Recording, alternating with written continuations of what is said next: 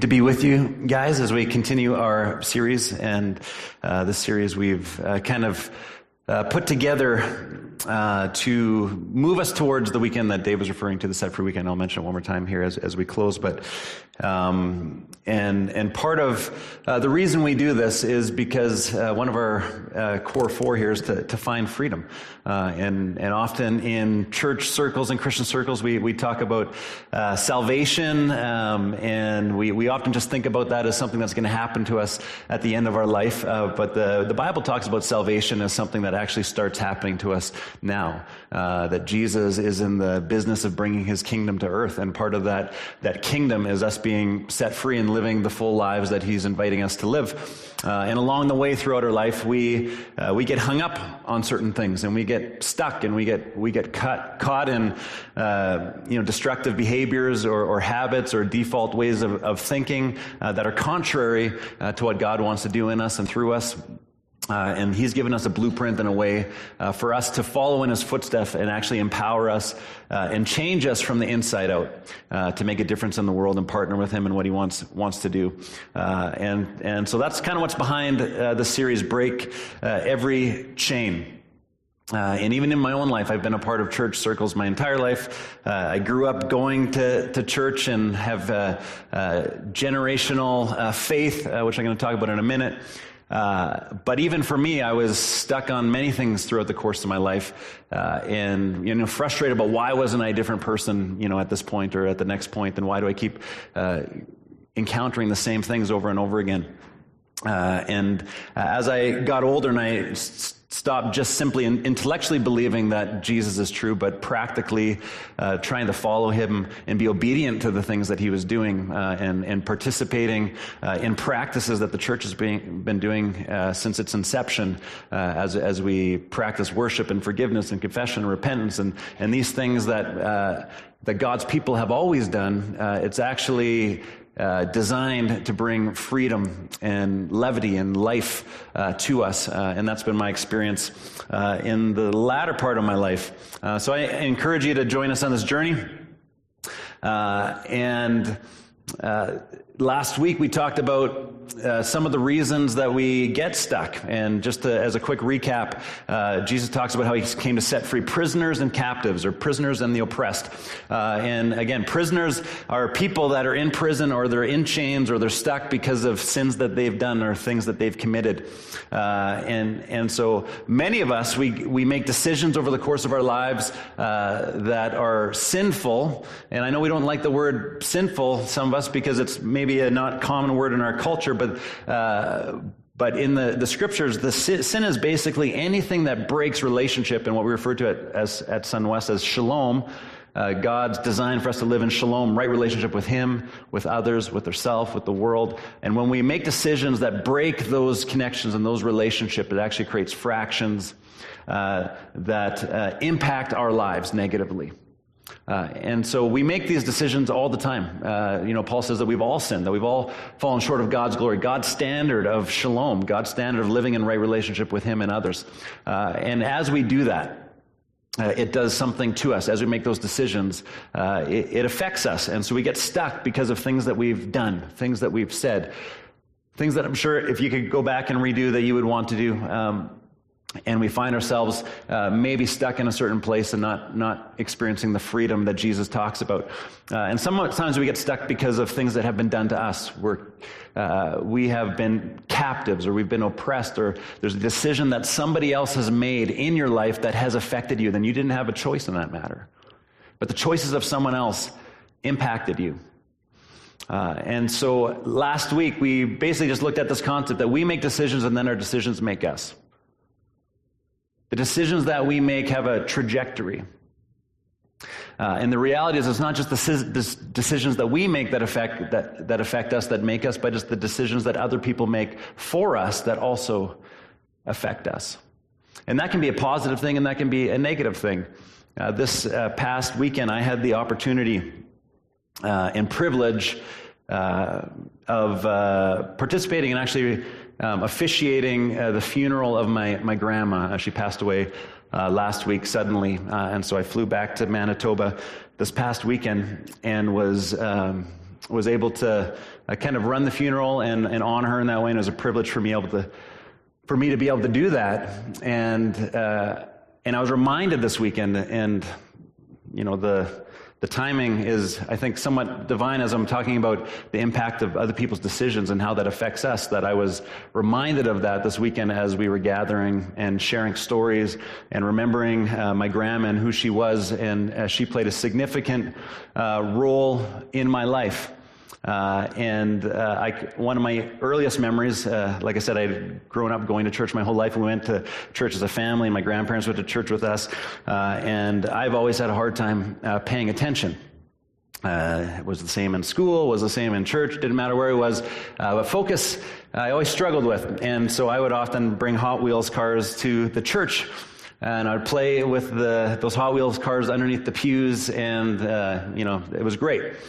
Uh, my grandma didn't like that so much. She, thought I should be listening and uh, participating uh, in the church. And so what she did is she bribed me, and uh, she said, "If you can tell me what the pastor talked about." Uh, this morning, then I'll give you a dollar. Every time you can tell me what the pastor said, I'll give you a dollar. And so uh, I was going back through the photo album. She had kept these notes that I made as like a little kid of taking sermon notes that I would kind of give to her and tell her what and here's what the pastor had said. Uh, and then uh, I started cashing in. And so my, my motives weren't altruistic. Um, uh, but she, you know, she had a conviction that uh, this needed to be a part of my life, uh, and uh, and that conviction was also shared with my great grandma, who was her mom. and when my, that great grandma actually lived to be the oldest lady of Canada at, some, at one point, she was 112, and I made the mistake when I was uh, younger, when she asked me, What do I want to do when I grew up? And I forget how old it was, it was in elementary school. And I was just trying to please her and uh, great grandma. And I said, You know, I want to grow up to be a man that serves the Lord. That's what I said. and so she prayed every day till the day she died that I would grow up to be a man that serves the Lord. And uh, if I would have known then uh, the power of a great grandma, and then my grandma continued uh, that uh, tradition and prayed for each of her grandkids uh, by name uh, every single day. And that's a little bit of uh, the heritage that I uh, I come from, and and so she's always been a big supporter of mine and and behind. what the Lord wants to do in this world, and there was you know one other quick story. There was which I was reminded of this weekend. Uh, so my younger brother, uh, he's an entrepreneur. He's had different businesses, and uh, there became a point as we got older that my grandma stopped giving us Christmas gifts, and so instead she would send us Christmas cards with money. And she sent my younger brother some money, and she said, um, or she sent my younger brother a card, and there was no money in it. And in the card she said, uh, "I'm sorry, Mitch, uh, but I'm not giving you any money for Christmas." Uh, you own a business, you have money. Matt's a pastor and needs your money. And so um, I got double portion. Uh, anyway, so, uh, but I, I want to talk a little bit, actually, quite a bit this morning on how the choices uh, of other people affect us, but also how our choices affect others. And one of the things that we did often at my grandma's house was we played cards. There was always games, uh, cards, dominoes, and I learned how to play dominoes at grandma's house. Uh, but most of my life, dominoes, I haven't actually played the actual game. You've you, have you have done this, right? You dominoes are best for setting up, you know, something like this, right? Uh, how many of you guys have done this as kids?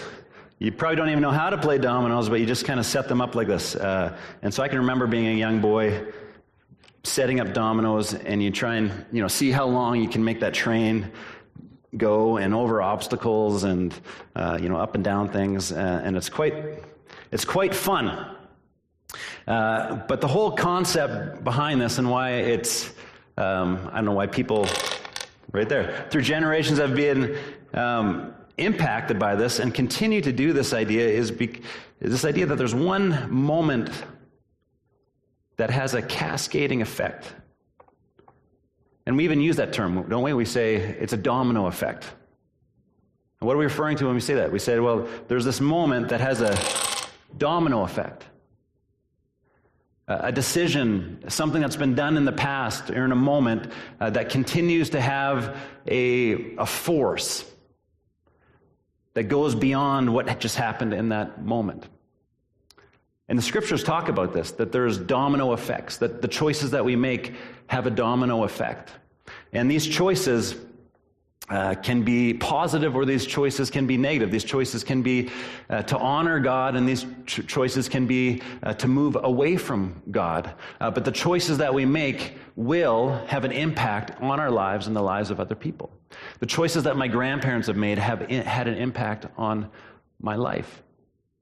My faith trajectory and my path in life, um, a major part of that has been the heritage that I come from the influence of my grandparents and my family.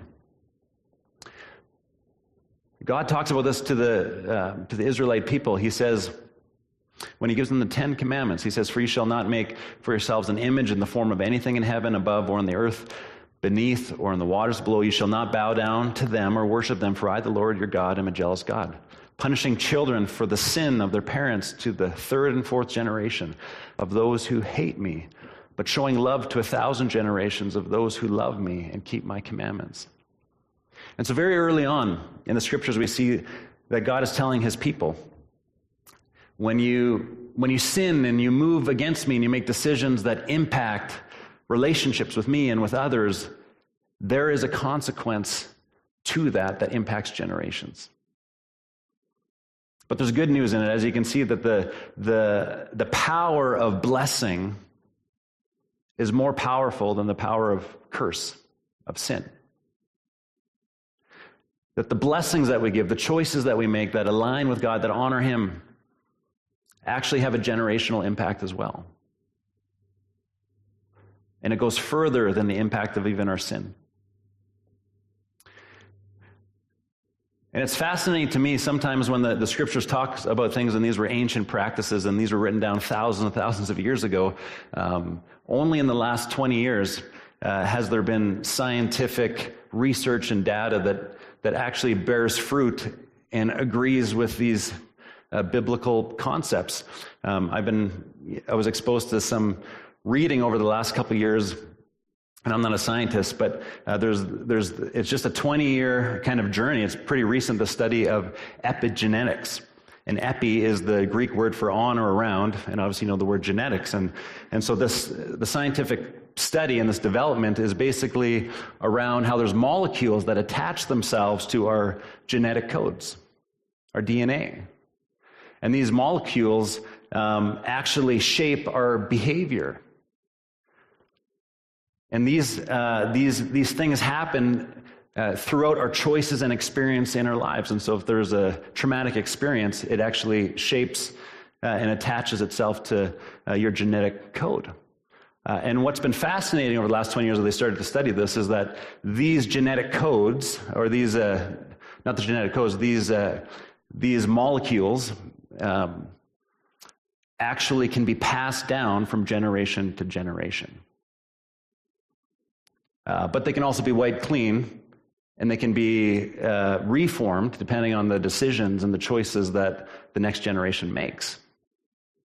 Uh, and so th- this is like unbiblical scientific data, but things that they've been looking. There's a whole bunch of trajectories and ideas and ripple effects of, of, of what that what that can mean. Uh, but scientifically, in the last 20 years, the, the science community has been basically looking at this idea and saying there is there is an impact that is made through our experiences and our choices, and there's an impact even by choices that our uh, parents made and our grandparents made that also affect who we are in a very physical, genetic way.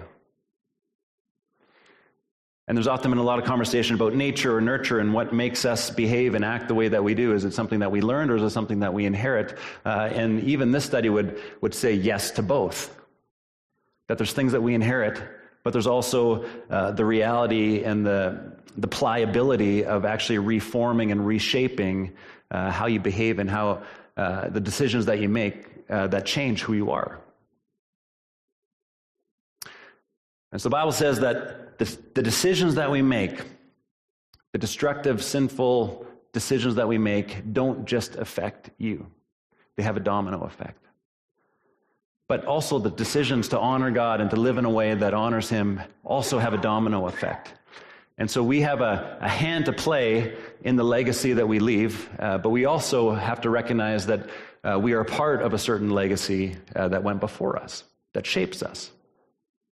That shapes us maybe with blessing, but also might shape us with struggle and predispositions towards certain struggles and behaviors and addictions. And there's choices that were made for you that have shaped you.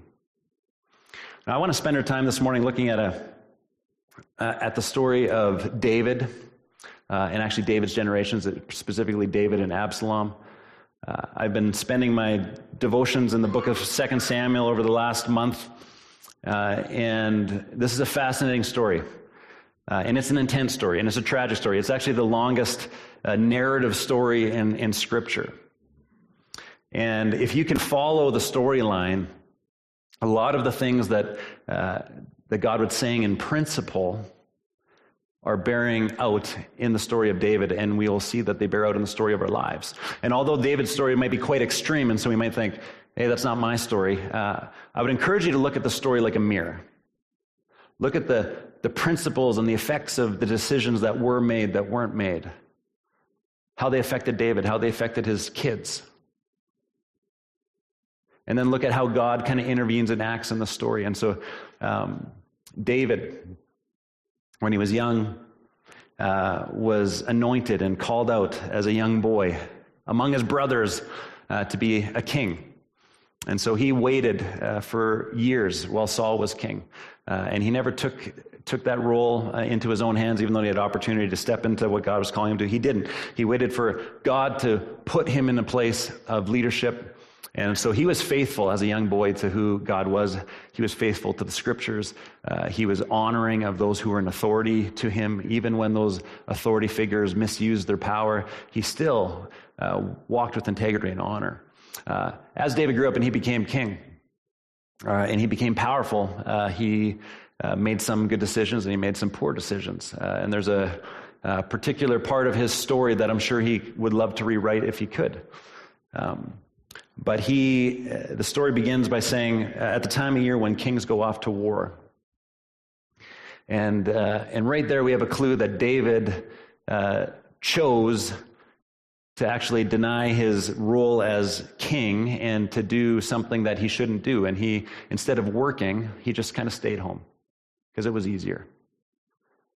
And so he just made that little decision to stay home.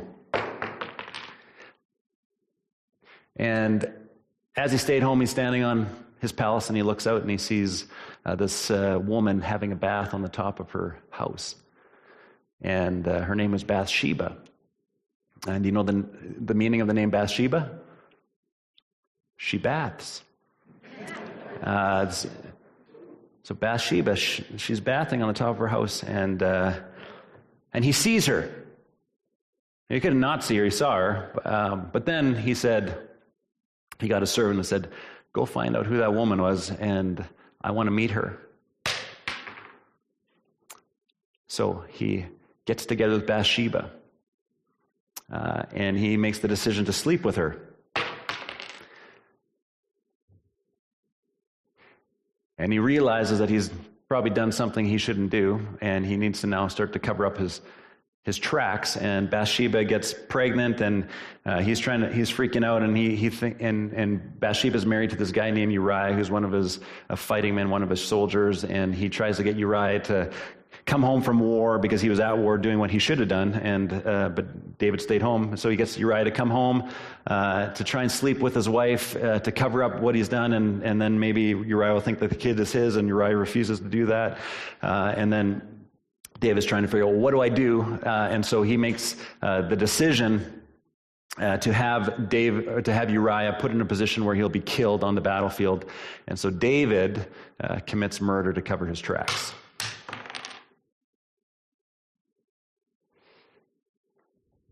And David thinks that he's figured it out, that he's covered it. Uh, except uh, that God knows what he's done. And uh, so God uh, kind of appoints this prophet named Nathan to go to David and, and, and say, There's going to be consequences for the decisions that you made. There's actually a domino effect because of what you've done.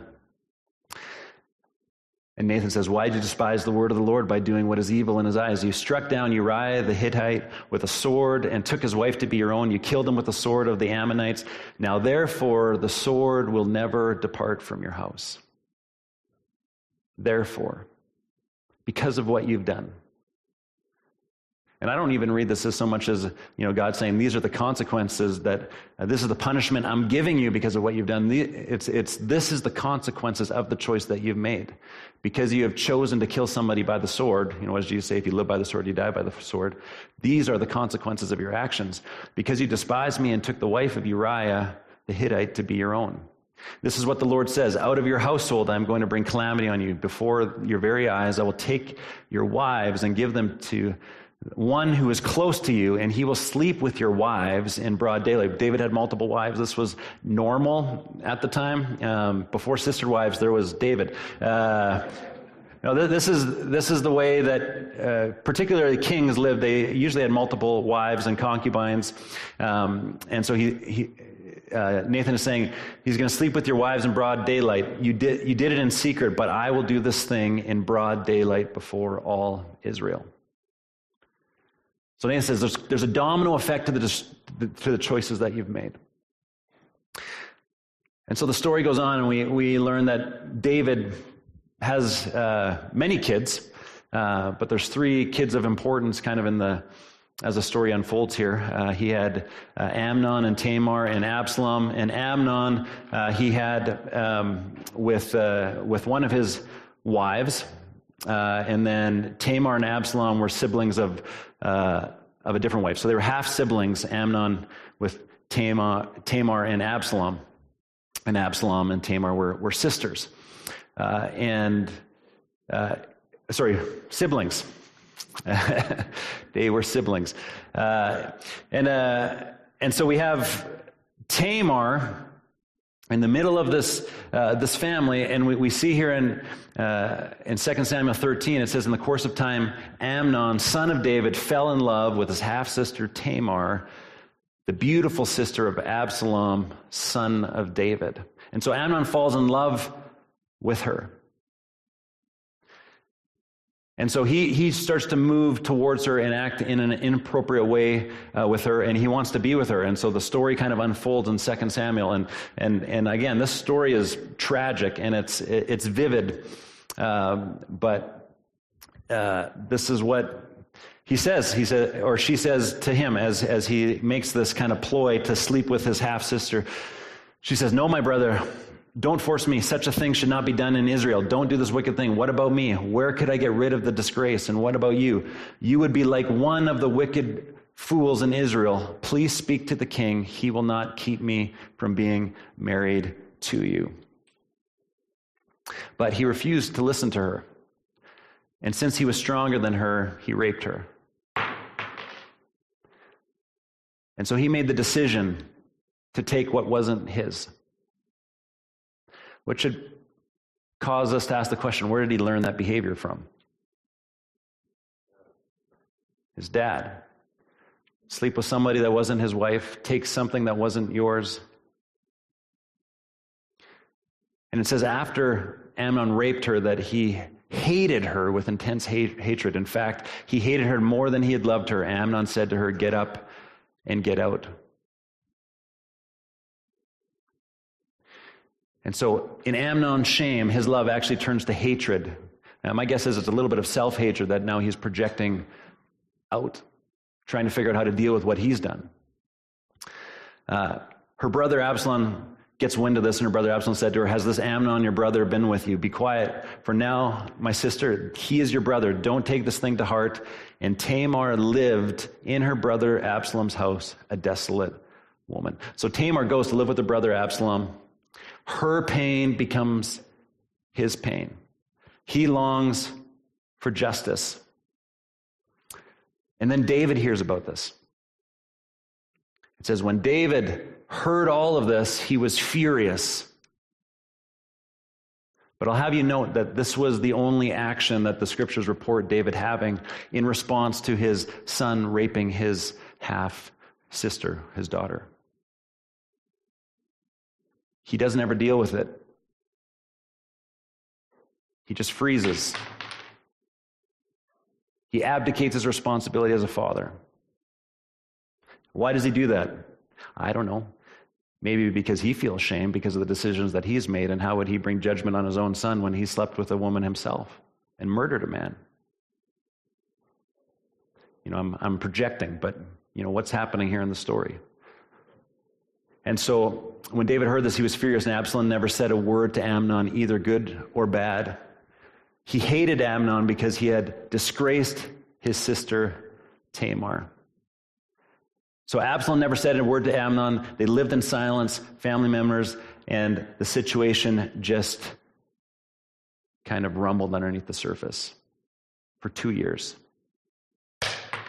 Not dealt with. And so now we have these characters, Amnon and Absalom, and two years go by, and this domino effect, you can start to see it happening. Two years of stewing, two years of uh, Absalom playing the scenario over and over again in his head, maybe uh, talking uh, to Tamar. You know, what did he do to you? Fantasizing about how he's going to get justice, make his half brother pay for what he did to his sister. Absalom creates the scenario after two years, after all this stewing, after all of his anger, he creates a scenario where he gets the brothers together and, and convinces uh, his dad to let all the brothers kind of come out and help with the chores uh, that needed to be done. And he knew that Amnon was going to come out and be there. And when Amnon came out, uh, Absalom murdered his brother. And so it goes on, the domino effect. The text says that this was Absalom's express intention ever since the day Amnon raped his sister. And so for two years, in silence. He stewed over this. And we'll see as the story goes on, and we've already seen, but we'll continue to see that there's usually three responses to hardship, to pain, and to conflict, and to sin. And these are pretty universal responses that people either fight, or they flight, or they freeze. And so, some points in the story, Absalom fights. Sometimes in the story, you'll see that he flees. Sometimes David flees. Sometimes they freeze. David, throughout the development of the story, is this absent father who is freezing and he's not engaging in the story. For two years, Absalom froze and did nothing. These are human coping mechanisms. When we don't know how to control a situation or what to do or how to you know, make right what we've done wrong or how to deal with a wrong that's been done to us, many of us will fight, flight, freeze. But the problem is when we do that, when we neglect to actually deal with these things in a God honoring way, that the domino effect continues to happen. So Absalom flees. He leaves the situation. He murders his brother. He leaves, runs away. And the scriptures tell us that he was gone for three years. He knows his sin. He knows what he's done. He knows the consequences of his sin. And so he hides. And hiding is not an uncommon response when we become aware of our own sin and the things that we've done. It happened in the garden with Adam and Eve, and it happens in the story here, and it happens in our lives. When we've done things that we know that we shouldn't have done, our response is to hide. And the problem when we hide is that it allows our sin to continue to have a domino effect in our lives and maybe the lives of others. And so Absalom goes into hiding for three years. And it, and, and it says that David, and this is part of the sad part of the story, that David longed to go to Absalom. He longed for it. And some of you who have kids, even when they've been at their worst, you know what that means that you have this parental heart that longs for your kids, uh, even though they've done things that have hurt you or others. You hurt for them, you long for them. But again, even though David longs for his son, he freezes and does nothing as a father. For three years, sitting in his palace in Jerusalem, longing for his son, not doing anything. One of his right hand men so I should drop one of these because he froze, right? He did nothing. Um, one of his uh, right hand men, Joab, saw that he longed for his son. And so Joab arranges to try and figure out a way um, to act on David's behalf. And this is kind of his role, kind of throughout his time as David's right hand man, always acting on David's behalf, trying to take, often taking action into his own hands, and he knew David longed for Absalom. So Joab arranges for a woman uh, to actually go to the king and to convince him to bring Absalom back. And so the woman kind of fabricates the story and she makes up the story and she said, King, I have two sons, and one of my uh, sons killed the other son and he fled. And, uh, and now everybody wants to kill the only son I have remaining, but he's my only heir. He's the only member I have left of my family, and they can't kill him. Uh, would the son please allow, or would the king please allow my son to come back? And for the blood of his brother not to be avenged. And David said, May it be so. Your brother can come back and he can be embraced back into the family. And then uh, the woman says this. He, she twists the whole story and she said, The woman said, Why then have you devised a thing like this against the people of God? When the king says this, does he not convict himself? For the king has not brought back his banished son, like water spilled on the ground, which cannot be recovered, so we must die. But that is not what the Lord desires. Rather, he desires ways so that the banished person does not remain banished from him. The woman is telling David that God does not want your story to be written this way. He wants to rewrite the story. That your son who's done something wrong, that's hiding, that's banished, that you long for him, and that longing is actually a reflection of God, the Father's heart for him, and you should bring him back. You should be reconciled. You should stop this domino effect in its tracks right now. And so David, with a level of conviction, agrees because of what Joab did and interceded to bring Absalom back. And so they brought Absalom back. Uh, but here's the thing he didn't fully embrace his son. Absalom comes back, and he's told that he's not allowed to see the king. And so the text tells us that Absalom spent two years in Jerusalem without seeing the face of the king, without seeing his dad. Three years hiding and then another two years in the same city as his dad, but not seeing him. And in the course of that time, we learn that Absalom had three kids. And so David had grandkids over the course of those five years, and he never went to see his new grandkids. He brought Absalom back into the city, but he didn't embrace Absalom as, as a son. And so you can imagine over the course of those two years, being in the city, being close to dad, but never being able to see dad, that starts to stew. And so Absalom has these kids, and the, uh, the text tells us that one of his daughters, Absalom's daughters, he names Tamar, the name of his sister. And I just think that's fascinating. It's the only, it's the only kid that they name actually in the scripture uh, of his daughters, uh, because the author wants us to see this connection that the pain that Absalom was taking on behalf of his sister is actually now projected to his daughter. That somehow he's trying to redeem his daughter's story through his own kids, or his sister's story through his own kids. And that's usually what happens, right? The, the pain of one experience goes into the next generation. We're either trying to make right what was wronged, we're trying to make up for what somebody else did, trying to have a better life or a different life for our kids. And so, even in, in that way, there's a domino effect into the next generation. We see this even in the life of Absalom. Trying to have a better life and a better future for this Tamar than the one, uh, than his sister Tamar. Um, and so David brings Absalom back. Absalom has these grandkids. Absalom can't see his dad's face. The grandkids never meet grandpa. And so Absalom gets desperate. He wants to see his dad. He longs to see his dad. And David longs to see him. That's the irony and the tragedy of the whole story. But Absalom needs to go through Joab. And he can't get his own dad's attention. And, and he wants to see his dad. And, and Joab needs to give Absalom the ability to see his dad as David's right hand man. Uh, but Joab won't even listen to Absalom. And Joab's requesting, Can I talk to Joab? Can I talk to Joab? I want to see my dad. And he does this twice. And twice Joab refuses to go see Absalom. So what does Absalom do? Well, Absalom does what we all do when we don't get attention. He finds out a way to get attention. He sets Joab's field on fire. They were actually neighbors.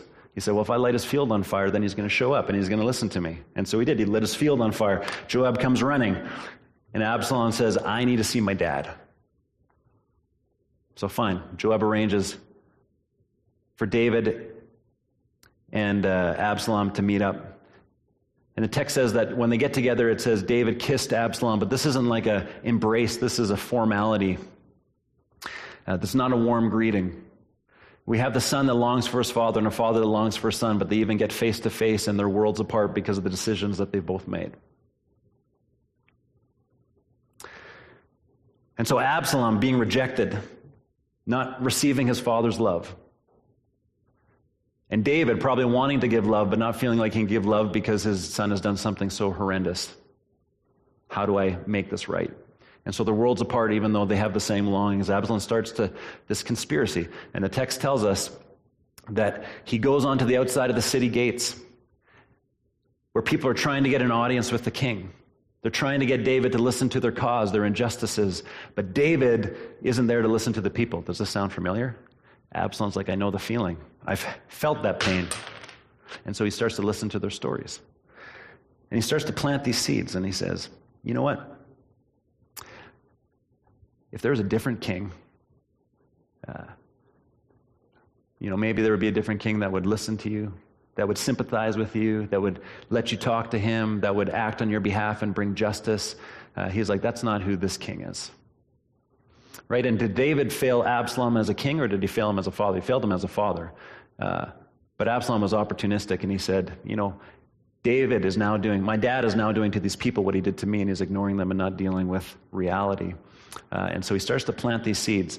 And then this is what the text says Absalom behaved in this way toward all the Israelites who came to the king asking for justice, and so he stole the hearts of the people of Israel. This was his way of getting back at his dad. David finds out that all of Israel want to follow Absalom, that he's stolen their hearts, and so David does what? He flees. He runs away. He hides. And so we see this response again ignoring reality, fleeing. And then Absalom gains this following, and David is afraid. And, and, it says when David is leaving the city and he's fleeing, it says that he's weeping. He's fleeing, but he's weeping. He has this longing for a different kind of life, uh, but he's living in the reality of what is. And then Absalom is figuring out a way to get back at his dad. He's taking over the kingdom. He's taking his people. And then he has this advisor who's, who, who's bent on evil that tells Absalom uh, that, you know what you should do? You should sleep with all of your father's wives and concubines in broad daylight so everybody can see. That would be a way to get back at him. And then it says, So they pitched a tent for Absalom on the roof, and he slept with his father's concubines in the sight of all Israel, which again goes back to where? The consequences of the beginning of the domino effect that David, uh, the choice that David made when he slept with Bathsheba and killed Uriah. This is what the Lord says out of your household, I'm going to bring calamity on you, and describes exactly what was going to happen. And so this happens, and then there's a battle between David's men and Absalom's men. But David orders Joab and his men, "Don't kill Absalom. You know he's my son. I don't want him dead." Um, but it says that though Absalom's men and David's men went to, war, went to war and that there were 20,000 killed. The domino effect of our choices and our sins always have a greater impact than we think they do. You know, when David slept with Bathsheba, he didn't know that the end result of how this was all going to work out was going to be the cost of 20,000 lives. You know, when Absalom longed to be with his dad and took things into his own hand, Absalom didn't know that this was going to be the trajectory of his resentment and his unforgiveness. But 20,000 people that weren't named David and Absalom died that day because of the sins of Absalom and David. The casualties of our sin will always be greater than we think. And we live in a world and a culture that thinks I can live this way as long as it doesn't affect anybody else. But I'm sorry to tell you that the choices you make will always, always, always affect somebody else. There's no way to make choices that don't affect other people. Even the, even the things that we decide in private, we think, well, this is just for me, whether they're good things or bad things. But the positive decisions we make, the negative decisions we make in private, eventually bear themselves out in other people's lives. And so the story goes on, and in the midst of this battle where 20 other, 20,000 other people die, Absalom's hair gets caught uh, in a tree, and he was riding a horse, and he gets, you know, pulled back from the horse because his hair gets tangled in the tree, and then Joab and his men come upon Absalom. And even though King David said, don't kill my son, Joab acted on the king's behalf and killed Absalom. And so David finds out that his son died in battle, and here's his response, Oh, my son Absalom. My son Absalom, if only I had died instead of you, oh Absalom, my son, my son. This is such a tragic story. And I'm sorry to, to be the bearer of such a heavy story this morning. Um, but when you pay attention to how it all plays out, um, who was the good guy, who was the bad guy? I mean, Absalom often gets painted as this terrible figure when we think back at history, but you actually pay attention to, to how it developed. You know, he was fighting for justice for his sister, he was responding to an absent father. And I'm not saying what he did was right, but I'm saying what he did was understandable. That he's not as different from you and I as maybe we think that he is. And David kind of gets all this glory. You know, he's a man after God's own heart. You know, he wrote the Psalms, King David. Uh, you know, we love David, but when you actually look at his life, you see that there's some pretty terrible moments of decisions that he made and ways that he fathered and parented his own kids that were less than exceptional.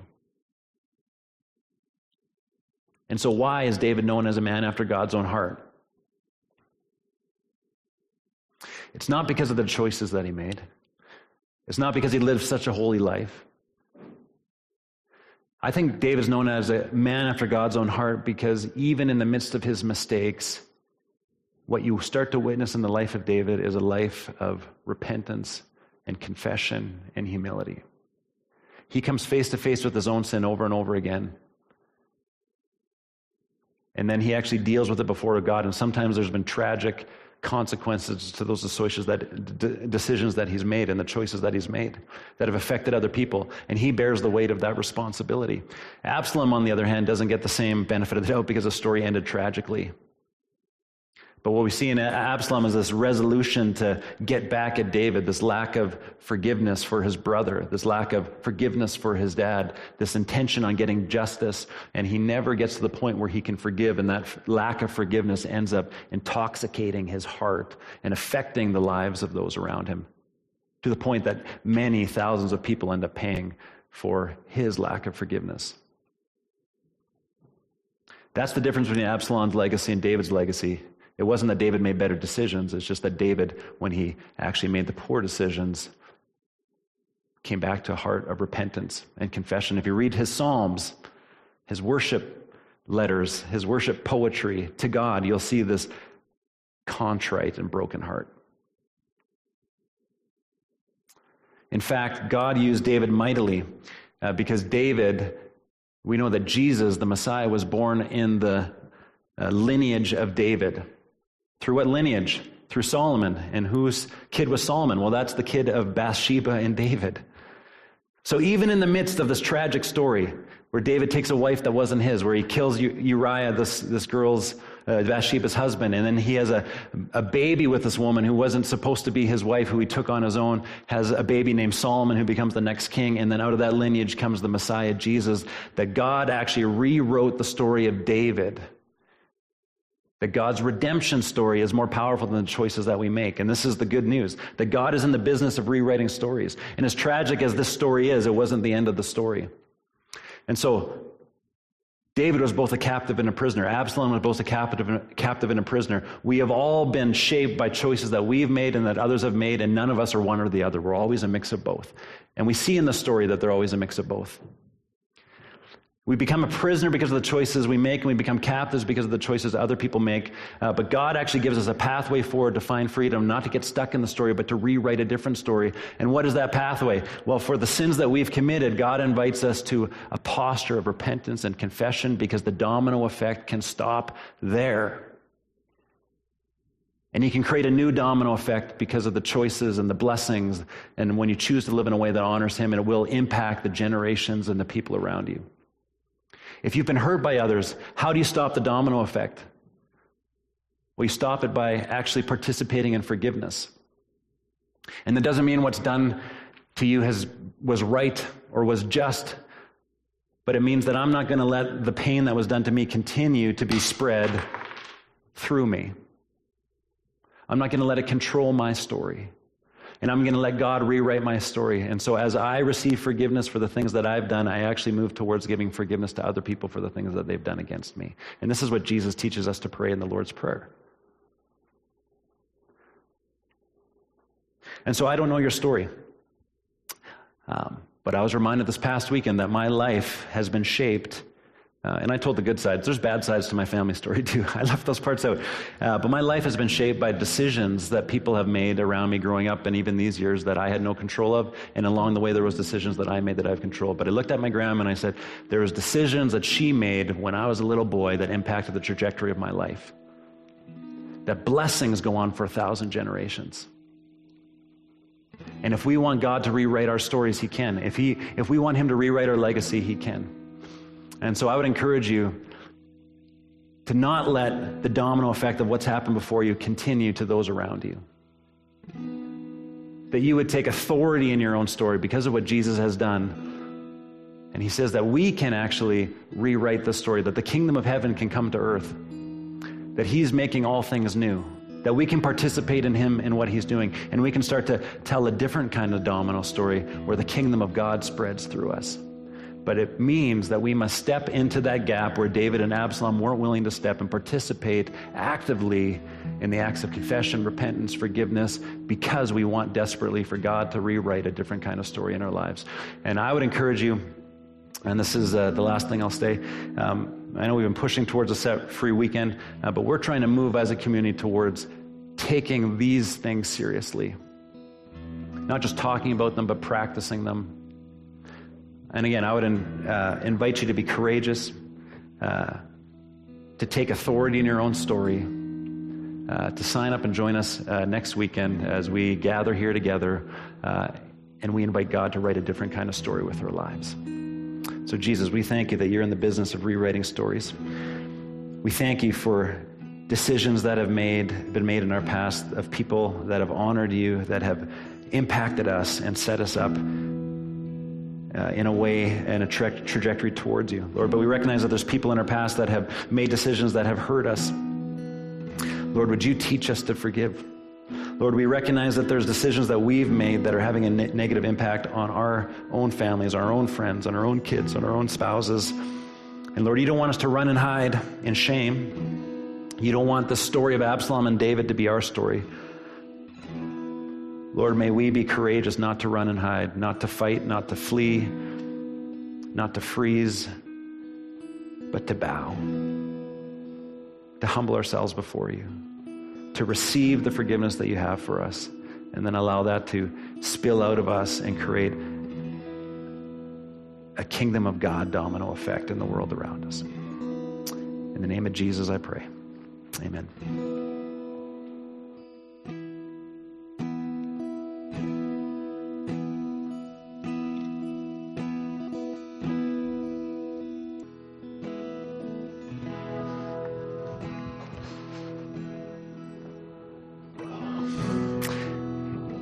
I just invite you to take a deep breath.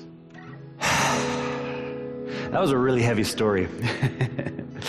um, but uh, there's good news. And, uh, and this last week I had a, you know, I was walking and then I had a sharp pain in my heel. And then I, I, I, had to limp to where I was going, and I couldn't figure out why there was such a sharp pain in my heel. And then, uh, you know, when I got to my destination, I took my shoe off, and um, and I realized that there was a there was like a steel little nail thing that had embedded itself into the heel of my foot.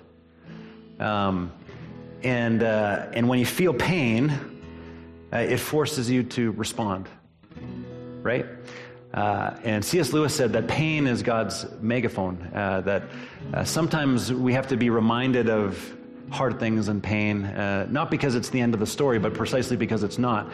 Uh, and we need to become aware of it so that we can respond and react and compensate because of what has happened.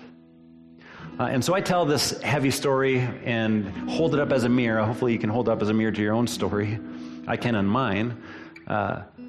Not so that we can focus on the pain, so that we can re- be reminded that our choices have consequences And yes, there's a dark side to that story, but there's a beautiful side to that domino story that goes on for a thousand generations.